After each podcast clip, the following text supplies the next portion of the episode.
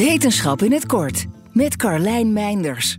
Dieren gebruiken soms slimme trucjes om niet op te vallen. Maar soms heeft het meer zin om juist wel op te vallen. Alleen dan vermomd als iemand anders. Zo hebben sommige dieren patronen of structuren op zich, waardoor ze lijken op een ander dier of object. Een ratelslang met een spinvormig aanhangsel aan zijn staart, bijvoorbeeld. Rupsen die net doen of ze vogelpoep zijn. Of een vissoort die vermomd in de kleuren van een schoonmaakvis snel een hapje neemt van een nietsvermoedende wasstraatbezoeker. Nu is er weer een nieuwe Schumel-artiest ontdekt. Met een wel heel bijzondere vermomming. Een kortschildkever die op zijn rug een enorme neptermiet laat groeien.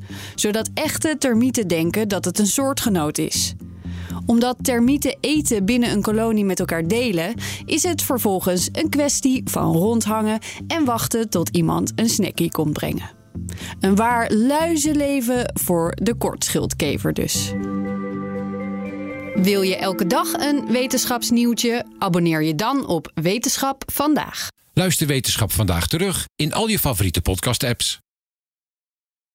Rendement tot wel 8%. Ontdek Unity. Wij bieden koppelbare werk, kantoor en opslagruimtes die staan voor duurzaamheid, kwaliteit en veelzijdigheid. Sluit je aan bij Unity, waar alle ruimte is voor creativiteit, lef en rendement. Kijk voor meer informatie op unity-units.nl.